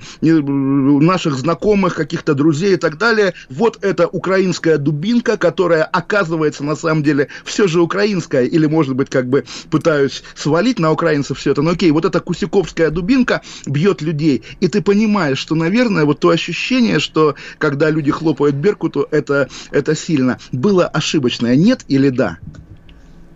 И да, и нет. Это же трагедия и русского народа отдельно, и украинского народа отдельно. И вот той трагедии, что русские и украинцы по-прежнему не могут понять, все-таки мы разные народы или один народ. И этот, этот спор будет, даже если мы с тобой вместе там и с твоей супругой будем сидеть на кухне и обсуждать это, мы не сможем принять общее мнение, у нас будут оно меняться в течение там дискуссии всей. А это у украинцев есть свои трагедии, потому что понятно, понятно, что непонятно, за что все это было. Вот как верно сказал недавно Красовский, Украина без Украины. Вот идеальное существование Украины. А, это наши трагедии, это наша вот этот э, дихота, даже не дихотомия, а это вот от, от счастья. Это даже, знаешь, кто этот? Капков недавно написал в Инстаграме очень прекрасно, когда на Манежной площади перед э, маршалом Жуковым выстроились ряды ОМОНа, он тогда процитировал из «На смерть Жукова» Бродского, что, ну, я не умею цитировать да, наизусть да, Бродского, а, вот, ну, там, что возвращались со страхом в свою, были, входили в чужие столицы, но возвращались со страхом в свою. Да, да, это то самое. Это касается, сказала имя Капков, тебя касается Капков, Капков, Капков, он идет в Госдуму под САУ, говорят. Вот как бы забавно вместо Гончара. То есть Гончара на пенсии. Все-таки это такая утечка, но я в нее верю с удовольствием, тем более, что говорили, что Капков идет в Госдуму, я поэтому... точно он... не иду, и я не знаю, на чьей стороне, на Любы Соболь или Капкова, скорее на обеих сторонах. Это вот та самая русская жизнь. Хорошо, и все-таки, да, помимо того, что вот мы говорили Кусюк, про... Вот Кусюк очень идеально, вот эта картинка Капкова про то, что ну, возвращались со страхом в свою, это то самое, конечно же, столица Кусюка, это Москва, конечно же, ты я знаешь, буду благодарна ты, Кусюку ты знаешь, за что-то. Ты знаешь, ты знаешь, вот может быть тоже на меня, его буду на тоже за что-то. Повлияло, что я как-то, ну, специально целево общался, там, не знаю, с кругом э, русских писателей-патриотов 90-х годов, и меня удивили их рассказы, что вот там 80-е годы у них была такая присказка, э, что пойдем докажем этим хохлам из ЦК. То есть, на самом деле, людей, которые там, их было мало, их да. было меньшинство даже в Москве, интеллигенция, людей, которые, в которых просыпалась русскость, а, они были и они сыграли важную роль и вообще в становлении России как таковой, даже если Россия их не помнит. Их угнетало то, что власть в нашей стране, в большой, от Калининграда до Владивостока, принадлежит во многом украинцам. Поэтому и это мне правда. так оскорбительно, когда вот во всяких этих западных дискурсах и в западном общении на английском языке, на хорошем английском языке украинцы начинают рассказывать, вот, мы колониально пострадали, Россия, русские это колониальный народ, а мы от них вот в их колониальном колониализме пострадали. И это, мне кажется, раз такое оскорбительное ну, вот, хамство, в смысле, кто кого колонизировал-то? Я, я тоже когда-то заметил такой может быть, уже, опять же, это мои стереотипы в голове, но такая филологическая тонкость. Когда говорят «советская Россия», да что это значит? Ну вот Россия, в которой советская власть. Когда говорят «советская Россия», э, «советская Украина», тоже ведь самое. Что такое советская Украина? Украина, в которой советская власть. А советская Литва или советский Узбекистан звучит как французская Марокко или британские Виргинские острова, как колония. То есть вот да? неуловимая разница здесь есть. Да? Вот, но Потому что, про Майдан... Ну, слушай, ну уж точно с генералом Скобелевым я вспомнила, конечно, что я имя какое-то такое на задворках своей памяти знаю, но вот опять же, да, вот, вот я далека, я не историк Еще и все. У, у Акунина есть роман но... о смерти, смерти Ахиллеса, где Фандорин расследует убийство Скобелева, убийство по вот, версии а, Судя по всему, единственное, откуда я знаю Скобелева, это оттуда, из прочего турецкого гамбита. Но, ну, мне стыдно, да, я в этом плане недообразованный человек, но а, в любом пока, случае пока я много да. изучала колонизацию Туркестана, потому что я работала в Казахстане, и на Казахстане как раз боролась с русской экспансией вообще, на минуточку.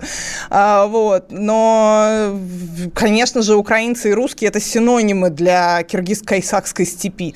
Слушай, вот, вот, вот, Слушай, это опять же не воспринимаю всерьез, но я бы тебя буквально как раз, поса... если за что-то сажать, вот за это, когда ты работаешь на казахов против, против русских, против русской экспансии. Ты знаешь, а вот я каз... никогда в жизни не, когда на обсуждениях меня просили дать какие-нибудь списки, там вот и иностранные сотрудники, и не только иностранные сотрудники, разные люди, просили мне дать списки людей, которых я бы считала, что против них должны быть санкции, у меня была всегда последовательная позиция, что я только в рамках внутри России, мы разберемся со своими негодяями, я никогда не буду со составлять никаких списков из ну, граждан кстати, России. Заметь, заметь, заметь, а да, вот как, этим, как, а за как, это мне всегда было как бы, это была моя этическая принципиальная позиция. А с Казахстаном по-другому. Я же москвич, Слушай, я ну, же из метрополии. Это другая ну, история. Ну, из метрополии, поэтому ты против русской экспансии. Но заметь, кстати, про санкции тоже забавно, и тут мы между собой можем позлословить, как Европа и Америка во многом щелкнули уже Ашуркова по носу с его списком санкций, да, что там ведущий Соловьев, там банкир Костин и так далее за отравление Навального. А почему почему, а просто потому, что ФБК так хочет. А вот нельзя так.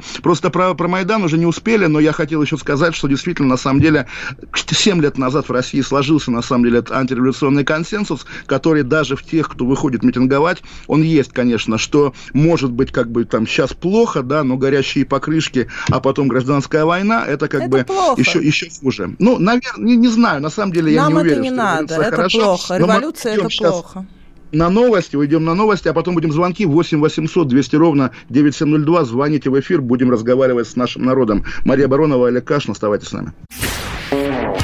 А что самое вкусное, что самое любопытное, то, о чем, в общем-то, может, мало говорят. Сегодня у меня было видение. Господь разговаривал со мной. Все, праздники кончились, магия рассеялась. Кислое, ничего страшного. Вино из елок. С сахарком разбодяжим, и будет портвейн. Я наблюдаю и понимаю, к каким изменениям может привести расширение рамки. Предчувствие перемен. На радио «Комсомольская правда».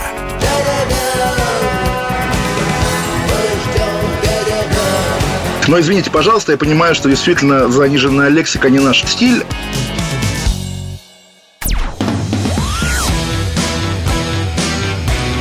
«Война и мир» с Олегом Кашиным и Марией Бароновой.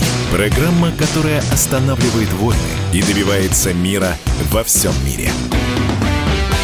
Мария Баронова, Олег Кашин, 8 800 200 ровно 9702. Если у нас есть звонки, сигнальте, а если нет звонков, э, то, Мария, на самом деле, вот сейчас я да, когда мы говорили про Александра Невского, мне напомнили знакомые из Переславля-Залесского, что его родной город, да, собственно, 800 там, собственно, лет князя. прямо рядом с этой самой церковью, которая очень похожа на церковь Покрова на Нерли, я сразу да. вот об этом подумала, там, там табличка, вот здесь был рожден Александр Невский. Да, и они бьются за какой-нибудь бюджетик, чтобы поставить приличный памятник, а не переделанного Ильича с княжеской шапкой, да, и не получается. А когда заходит речь о том, чтобы как-то устроить игрушку для общественного общественного мнения, тогда, пожалуйста, Александр Невский, что угодно. Кто у нас звонит? Алло, алло. Ну, а вообще обязательно съездите в Переслав-Залесский. Залесский прекрасный город, но удивительно, там мэров регулярно убивают. Причем это 90-е, вот как в, в Украине 90-е продолжаются по сей день, каждый день, то в Переславле-Залесском, который находится там в 100 километрах от Москвы, та же самая ситуация. Там мэров регулярно убивают. У них так принято. А у нас, а у нас Владимир из Москвы звонит. Владимир, здравствуйте. А, Владимир. Олег. Здравствуйте, здравствуйте, да. Угу. Ага. Вчера я пытался вам, я там вы вчера уповали в то, что нет звонков, никто не звонит. но у вас появился какой-то оператор новый. Я ему вчера сейчас звонил, хочу задать какой вопрос. Он говорит, какой? Я говорю, по теме. А он говорит, по какой теме? Я ему говорю, ну по теме, которая идет. Он говорит, ну хорошо, раз отключил. Очень а вопрос-то в чем? Да, задавайте вопрос, сейчас можно. Но если вопрос будет дурацкий, я вам прямо об этом скажу, Владимир. Извините, конечно. Так вот, э, нет, нет. Э, я так и говорю, что разберется это тоже. Мы ему задаем вопрос, а отвечать нет. Просто сегодня хотел, пожалуйста, я вчера хотел задать очень много всяких вопросов, но не Ну, скорее, да. Давайте, давайте. Ага. Нет, сейчас я уже не буду задавать. Просто я пожаловался. Что а, хорошо, хорошо. А ну, вопрос какой? Слушайте. Не, ну нет вопроса, нет. ладно, давайте следующий звонок тогда примем, Оу. если он есть. Алексей, Московская область. Алексей, здравствуйте. Щелково, Московская область. Здравствуйте. Здравствуйте, здравствуйте. Добрый Щелково, вечер. да. Добрый. И вот хотел вопрос задать. Вы помните 91 год, когда Горбача вот сместили ГКЧП? Помню. А это был трамплин для Ельцина, когда он к власти пришел. Получается так? Нет, трамплином был до этого. Ельцин пришел а к власти нет, до а... того, как сместили Горбачева. А я соглашусь, а, то есть на самом деле... Что делал тогда? А, вот смотрите, да, действительно такая шизофрения. Вот ГКЧП свергает Горбачева, и народ выходит на улицы, чтобы что? Чтобы лишить ГКЧП права свергать Горбачева и свергнуть Горбачева самим, и поставить Ельцина. Да. Конечно, вот даже когда это пересказываешь, понимаешь... Ельцин до это... этого уже пришел к власти. Нужно понимать, что Ельцин, Ельцин владел вот Москвой. Конечно, я, я, я москвичка, и я могу сказать, что я очень хорошо помню 90-й, 91 год. Господи, какой Горбачев Горбачев, Ельцин а был власть. А я, слушай, Маш, в 91 году вернулся в школу, да, через Москву мы ехали из отпуска, и сочинение, как я провел лето, естественно, я написал, как сейчас помню, что вот Красная площадь, Кремль и бело-синий-красный флаг над Кремлем похож на веселый Роджер над захваченным пиратами кораблем. Такой у меня был образ, э, с удовольствием вспоминаю. Есть ли еще звонки? Анатолий, Московская область, здрасте. Добрый, Анатолий. Алло, добрый вечер. Да. Вот да, я да. хотел ага. Маше задать два вопроса, вот связанные с выбором. Ну, с выборами. Первый вопрос, значит, такой. Вот как Маша относится, если Кашин будет при Тихановской вице-губернатором? Это первая часть вопроса. Генерал вот, а вице-губернатором? Кем он будет в Беларуси? Кашин ну, вешатель, как его ласково вот. называли белорусы. А да. вторая, вторая часть вопроса, это как вот Маша думает, если Кашин будет избираться от партии «Единая Россия» против Соболя и вот э, Капкова? Все, спасибо. Вот ну. э, э, маленькая ремарка, я, я думаю, вопрос риторический, но вот заметь, Маш, да, звонил человек, жаловался на оператора, который не пропускает звонки, а такие звонки оператор пропускает. Да, шлем оператору луч, так сказать, возмущения.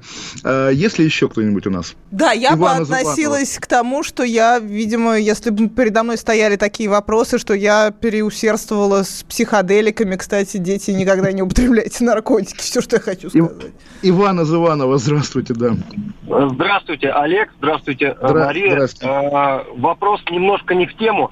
А, скажите, пожалуйста, хотел бы поинтересоваться вашим о таком субъекте а, интернета, как Анатолий Шарие. Я слышал, а, или мне показалось, некоторые такие а, налеты насмешки о его фигуре из ваших речей. Мария, по-моему, сравнивал с Ильей Ремесло. Олег как-то так, э, ну, непонятно, двусмысленно обходил. Скажите, пожалуйста, это украинский Навальный или что-то вы о нем знаете такое, чего не знают другие? Да нет, ну, вы что, я ни в коем случае не сравнивала его с ремеслом. Я, я, да, вот яко держава такие Навальный, а во-вторых, нет, я как раз говорила, что такой человек, как э, э, Анатолий Шарий, достойно бы выглядел в качестве, ну, каких-то позитивных вещей, а вместо этого Илья Ремесло. Нет, я не думаю, что я да, мы что-то о нем знаем. На самом деле, мы оба с Олегом что-то о нем знаем, но мы, наверное, не захотим про него ничего плохого говорить. Да, да, да. Но при этом, вот если говорить об украинском Ютубе, конечно, наш, я думаю, всеобщий кумир Дмитрий Гордон, как бы при, при этом особенной иронии даже в этом нет. Да, он специфический, да, он фриковатый, но при этом, конечно, он гениальный во всем, даже когда поет шансон или когда спрашивает Ходорковского про Барака Обаму. Есть ли еще звонки у нас? Вячеслав из Нижнего. Здравствуйте, Вячеслав. Здравствуйте. С Великого Новгорода вас беспокоит. А, из Великого, извините, ради бога, да. Да, брат так. Олег, приветствую всех, дорогие друзья. Спасибо. Хотел бы, конечно, вот поблагодарить, что благодаря того, что патриарх всея Руси Кирилл назвал год, год Александра Невского, у нас вот в Великом Новгороде начали делать наконец-то набережную. Все здесь разломали, и все это, смотрю, происходит, происходит. Вот ведь действительно, видать, вопрос моего такого характера, нам что-то делать, нам нужно вот называть какой-то гос, вот это вот какие-то мероприятия, чтобы что-то происходило, или это просто совпадение? Ну, вопрос, опять же, риторический, не знаю, Маш, ты как э, Ну, насколько я знаю, да, конечно же, существует сетка мероприятий, и любые инфраструктурные мероприятия подгоняются еще и под какую-нибудь пропаганду. Э, то есть это часть ну, пропаганды, мифотворчества. Напомню, любое, любое пространство медийное – это пропаганда и мифотворчество. Мы а всегда немножко да, подделываем под какие-то теории мифологические. И... Пример конкретно смотри, вот открытие памятника в, Рж, в Ржеве, причем памятник крутой, памятник здорово, что он такой полуавангардный, да, выходит за пределы, что стандартной Даже мы решили до него доехать красивый. с семьей, то есть вот настолько он хороший хотел бы, да, но при этом Ир Иржев это вообще отдельная драма, отдельная катастрофа, да. да, военная. Естественно, здорово, что его вспомнили наконец-то. И при этом открытие памятника, да, подогнали к белорусским выборам, чтобы приехал Лукашенко, чтобы Путин впервые с ним за время карантина обнялся, потому что, ну, если открывают памятник, а что бы не использовать его вот так? Это удивительное тоже утилитарное мышление наших прекрасных технологов кремлевских, которые думают, а зачем просто так, там, не знаю, просто так у нас есть, там, не знаю, святая Ньюта Федермер бургомистр, да, а давайте использовать на выборах Мосгордуму. А зачем это? Зачем это? И всегда в итоге, Знаешь, да. Вот... Но вот это, ну, мне кажется, извини, что я тебя перебила, я хочу оставить на звонки, но мне кажется, вот эта теория, да, это действительно особенное свойство, в том числе нашей власти для управления какими-то инфраструктурными проектами. Но я однажды стояла, думала об исламе и запретах в исламе, и подумала, что вот в, э, в Персидском заливе, если ты стоишь на берегу, то неважно, какая мифология заставит в итоге тебя замотаться во всю ткань. Ты в любом случае должен, стоя под этим ярким солнцем, чтобы не получить рак кожи, быть замотанным. К сожалению, человек нуждается в каком-то нагромождении пропаганды и мифологии, чтобы объяснить ему, что нужно быть замотанным в ткань, чтобы не получить рак кожи. Вот тут то же самое. Ну, а здесь, нет, а здесь-то зачем использовать крутую вещь, святую вещь, да, для пропаганды в поддержку Лукашенко? Но это не круто. Между прочим, я вспомнил 91 год, опять же, читал «Комсомольскую правду», и там была удивительная статья, не помню автора, наверное, слава богу, что не помню, о том, что вот какой кошмар, да, мы, когда было при Брежневе там масса фальшивой пропаганды, каких-то пустых слов, мы э, с друзьями говорили, ну вот там война последняя, что у нас осталось. А теперь смотрю на фотографию, как этот проклятый Брежнев зажигает, собственно, этот вечный огонь у Кремлевской стены, и понимаешь, что и вечный огонь такая же брежневская пропаганда. Тогда на это смотрели так, а сейчас вот прошло там еще сколько, 30 лет, и уже абсолютно плевать, какой Брежнев этот огонь зажигает, зажигал, потому что, да, огонь святыня, действительно, надпись, надпись ты знаешь, да, кто написал на могиле неизвестного солдата? Имя твое неизвестно, подвиг твой бессмертен. Знаешь, кто автор? Бернгольц? Не, Бергольц в Питере, у нее никто не забыт, ничто не забыто. Это круче, конечно, но в Москве Михалков. Сергей Михалков, опять же, очень такая античная тема, я про это тоже говорил. Да? Что, что ты написал, Сергей Михалков? Написал гимн и написал надпись на могиле. Вот, жизнь удалась. Все остальное, там дядя Степа уже по, по боку совершенно нормально вошел в историю, как бы действительно тут ничего не скажешь. Люблю Михалковых, понимаю, что есть как бы к ним претензии, но ничего но не могу с собой изучения, поделать. особенно феодализма российского, Михалкова, ну, слушай, конечно, невероятно такой... знаковые люди. Вот придворное общество, люди, которые ну, при любом дворе всегда будут... То есть, э, ну, это как вот в политологии, антиен режим, может, и ушел, а все остальные структуры остались на месте. И вот эта семья Михалков оставалась в течение трех разных режимов. Да пусть, пусть будут. На самом деле, слушай, а если не Михалковы, то кто, скажу я? Опять-таки придет, вот помнишь это э, с неприличной фамилией, девушка, соавтор выражения окей, обращения окей, бумер, тра-та-та гнида, да, вагина гнида, грубо говоря. Лучше Михалков, чем вагина гнида, я думаю. Может быть, я опять же, как уже да? по-бумерски рассуждаю. Мы, мы да. уже стареем, и мы понимаем, Причем, что так лучше. Я не ненавижу молодежь, вообще молодежь это зло. Уйдем на две минуты, вернемся, продолжим принимать звонки 8 800 200 ровно 9702. Остались только мы на растерзание. Парочка простых и молодых ребят. Ла-ла-ла-лай, ла-ла-ла-ла-лай, ла-ла-лай, утекай. Уходим, уходим, уходим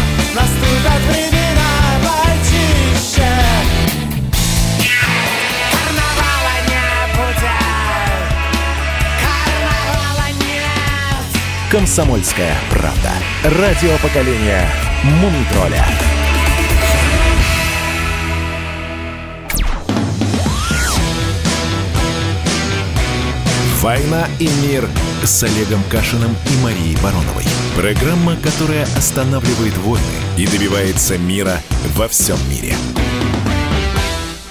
Мария Баронова, Олег Кашин, 8 800 200 ровно 9702. Есть ли Сергей Ярославль? Здравствуйте, Сергей. Здравствуйте. Я хочу Олегу Кашину задать вопрос. Вот как раз в струю э, про Давайте в струю. Ага, да. Э, смотрели ли вы в Ютьюбе, две недели назад вышел фильм, у него «Каждому свое» называется, по-немецки «Едем das Sein». Эта надпись была на воротах Бухенвальда. И как вы, Олег, относитесь э, вот э, к тому, что там было освещено, если смотрели. А вы, не, вы знаете, не смотрел, но это Бесогон, да, наверное, его там Навального разоблачает. Да, Я видел, фра- Михалков, видел да. фрагмент, где у Ельцина и Навального одинаковая улыбка, и вот видите, одна, спасибо большое за вопрос, видите, одна улыбка развалила Советский Союз, другая развалит Россию. Естественно, все вспоминают, как тот же Никита Сергеевич на э, собрании доверенных лиц Ельцина говорил, что Ельцин мужик, а Россия баба, а бабе нужен мужик, и все радовались. И, естественно, есть повод упрекать Михалкова в лицемерии, но еще раз скажу, когда речь идет о крупном художнике, не боюсь этого слова, великом художнике, можно пренебречь вот этой всей ерундой наносной, которая как бы со временем уходит, как мы говорили про вечный огонь. Ну и что, что его зажигал Ельцин? Огонь горит, э, Брежнев, огонь горит, все хорошо. Еще звонки 8 800 200 ровно 9702. Геннадий, Москва. Геннадий, здравствуйте. Я вот про ситуацию вокруг э, спорткомитетов, спорта, спортсменов, наших лыжников и прочее. Ой, мы большие Это специалисты была- в этой области. Да-да-да. Б- была, я не про то, что вы специалисты, а про ваши отношения. Была нет. вот эта тема, в, в которой там уличение там допинга, хотя абсолютно все спортсмены, начиная там с норвежцев и прочее, не то, что его просто употребляют, и злоупотребляют, но тем не менее вот решили наказать Россию, выдвинули там ряд э, всяких э, требований без флага, там без гимна и так далее. Сейчас э, наш комитет выдвинул э, то ли просьбу, то ли что, чтобы вместо гимна нам разрешили исполнять «Катюшу». Но и «Катюшу...» А вот вы знаете, подождите, и не, кроме- не Катю, кроме не, того- не- не- не Катюшу, вы, вы видели награждение под первый концерт Чайковского? Та-та-та-та-та-та-та-та-та-та-та-та. Я пою, у меня слезы, я под эту музыку, извините, женился. В ЗАГСе можно было выбирать 10 мелодий. Я первый раз женился под музыку из фильма э, «Последний танго в Париже». Просто мы с невестой не знали эту мелодию, хотели послушать, ее выбрали. А второй, второй раз под Чайковского. Реально, пускай у нас будет гимн, первый концерт Чайковского. Это очень крутая мелодия, гораздо лучше колхозно-лагерного марша Александрова на стихи того же Сергея Михалкова. Так считаю, по крайней мере, не знаю, Маш, ты как? Но я по поводу основного вопроса, значит, в мире постоянная проблема с допингом. Все антидопинговые комитеты разных стран постоянно обмениваются информацией и борются с допингом. А, да, в, и норвежцы иногда эти женщины уже похожи на каких-то мужчин, и у американцев э, там амфетамины можно употреблять в рамках справок, но они соблюдают юридические нормы, юридические процедуры, платят огромные деньги адвокатам, юристам, спортивным, которые проходят все эти процедуры и нормы, в том числе борются там с, с каким-то там российским влиянием, когда русские пытаются на них жаловаться, и делают это, то есть они на это тратят человека часы и бюджеты. Россия этим не занималась. Россия не занималась защитой российских интересов, э, чтобы нас, э, граждан России, не лишили прослушивания нашего гимна э, на Олимпиаде. Ничего не было сделано, кроме постоянных жалоб, что Россию оскорбляют. Ребят, ну так это не делается. У меня претензии не только к мировому сообществу, которое наказывает русских людей, и мы не можем в итоге видеть ни наш флаг, ни наш гимн слышать, но у меня претензии к российскому государству, которое не тратит нужных бюджетов, бюджеты у нас есть, государство у нас богатое. Это не делается, не, не проходят нужные процедуры. Американцы употребляют амфетамины, добейтесь, чтобы наши употребляли амфетамины. На самом деле, конечно, никто не должен употреблять амфетамины, ни те, ни другие. Вот, напомню, что именно началась вообще вся антидопинговая история, началась с Олимпиады в Риме, когда от амфетаминов умерли два э, велосипедиста на велотреке прямо вот посреди соревнований. А, вот, именно поэтому началась борьба с допингом. И, конечно же, современная Олимпиада – это всегда конкурс биотехнологий конкретной страны. Но почему вы не занимаетесь юридическим сопровождением это, всех этих процедур и всего, всех этих процессов? Вот, это, это же история про институты, это история про отработанные методики.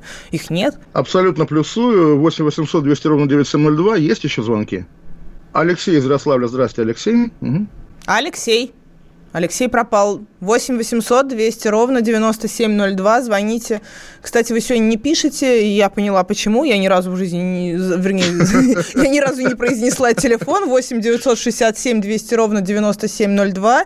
Пишите в Telegram, Viber и WhatsApp что у нас нету никаких тем, ну, никто не нам... Кажется, мы никому не нужны. Давай да, обсудим тогда «Океан Эльзы». А, «Океан Эльзы» у нас в финале будет звучать же песня «Океана Эльзы», новая, которую мы тоже не слышали, но на самом деле вот так же скажу, причем вот мы разговаривали про Земфиру, я говорил про Эрнста, и также ведь на самом деле к успеху «Океана Эльзы» в России причастен тот же Эрнст. Я помню историю, как первый альбом «Океана Эльзы», не помню, как он назывался в итоге, он изначально назывался «Сосны», да, или поскольку в украинском языке вместо буквы «и» пишется «и». Значит, э, Эрнст увидел обложку Сосни. и сказал, это бы... Да, разумеется, спросил, у кого. Вот. И да, на самом деле, конечно, одна скромная львовская группа сделала для популяризации украинской даже не языка или культуры, а просто Украины как сущности, другой, отличной от нас, сделала гораздо больше, чем все президенты Украины вместе взятые, вся украинская рать, вся украинская конница. И да, важно понимать, что э, Вахарчук это, конечно, глубинное государство, его папа был народный депутат в межрегиональной группе, ректор Львовского и университета, который, конечно... помимо всего прочего, да, они да, оба да. Да, да, Поэтому вот как раз, поэтому как раз я не знаю, какая это песня, но если про Земфиру мы говорим, что что она там нового споет, то Вакарчук может спеть что-то новое а хорошее. У, а у меня, я вспоминаю 99-й год, и перед э, «Океаном Эльза» был еще «Танок на Майдан и Конго». Э, это была тоже украиноязычная группа. И вообще, тогда в 99-м году украинский язык, это было как, о, что-то такое свежее, интересное. А Дмитрий Киселев, напомню, в тот момент был ведущим украинского телеканала «Один плюс один». Да, и для меня, когда я приехала приехала в Крым, я видела с ним интервью и думала, о, какой прекрасный украинский телеведущий. Но потом выяснилось, что он, конечно, он приехал туда из России, но а, в любом случае это был именно знаковый украинский телеведущий у него еще был, если помнишь, дискуссионный клуб «Сковорода», где участвовал Порошенко, по-моему, это и был пиар Порошенко, и «Сковорода», игра слов, да, «Сковородка» и великий украинский философ. Вот, между прочим, на самом деле я поделюсь своим как бы снобизмом и покаянием за снобизм. Ну, что такое украинский философ, боже мой. Но когда я узнал, что именно «Сковорода», Григорий Сковорода, автор выражения «мир ловил меня, но не поймал», я подумал, ну ладно, признаю существование «Сковороды». А у нас, да, у нас, собственно, уже близка песня «Океана Эльзы», я не помню, помню, как она называется. Ты не помнишь, Мария? Я тоже не помню, мы это узнаем. Без тебя мене нема. Кажется, без, без, мене нема, без тебе мене нема. Господи, какой ужас. Да, мы великие знатоки украинского языка. Говорим на этом э, языке, да, не будем говорить как бы на мове говорим. Вот. Но ты говоришь, между прочим, в Украине, это тебя не красит. Конечно, по-русски надо говорить на Украине. Ну, вот грешна, грешна. А океан Эльзы еще очень показательно, очень долгое время вот в этих западных э, структурах как раз именно Вакарчук воспринимался как перспективный украинский политик, который можно будет, с помощью которого можно будет Украину вывести на демократический путь. Про всех остальных они считали, что они мертвые. А при этом все равно важно помнить, что Океан Эльза звучал в «Братья 2», очень антиукраинском фильме. Слушаем Океан Эльзы, прощаемся до следующей пятницы. Всем пока, Мария Баронова, Олег Кашин. Берегите Россию.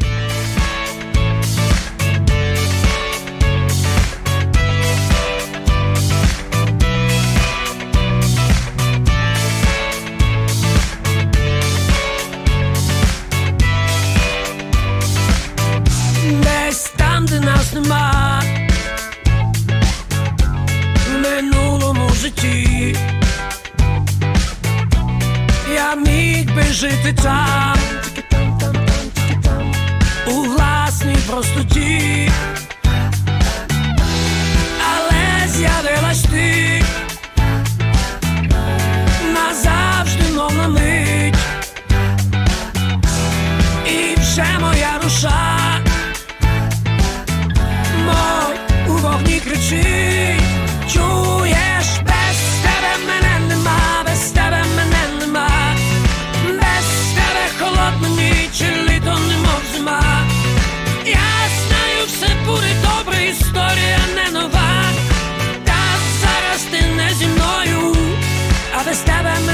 нема, мене нема, без тебе мене нема, без тебе мене нема.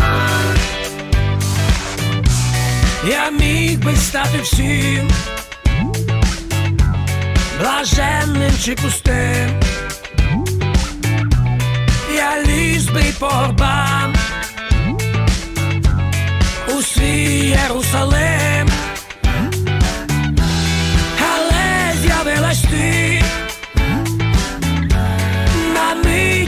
мить, мов назавжди, і хриплий голос мій кричить тобі не йди, чуй.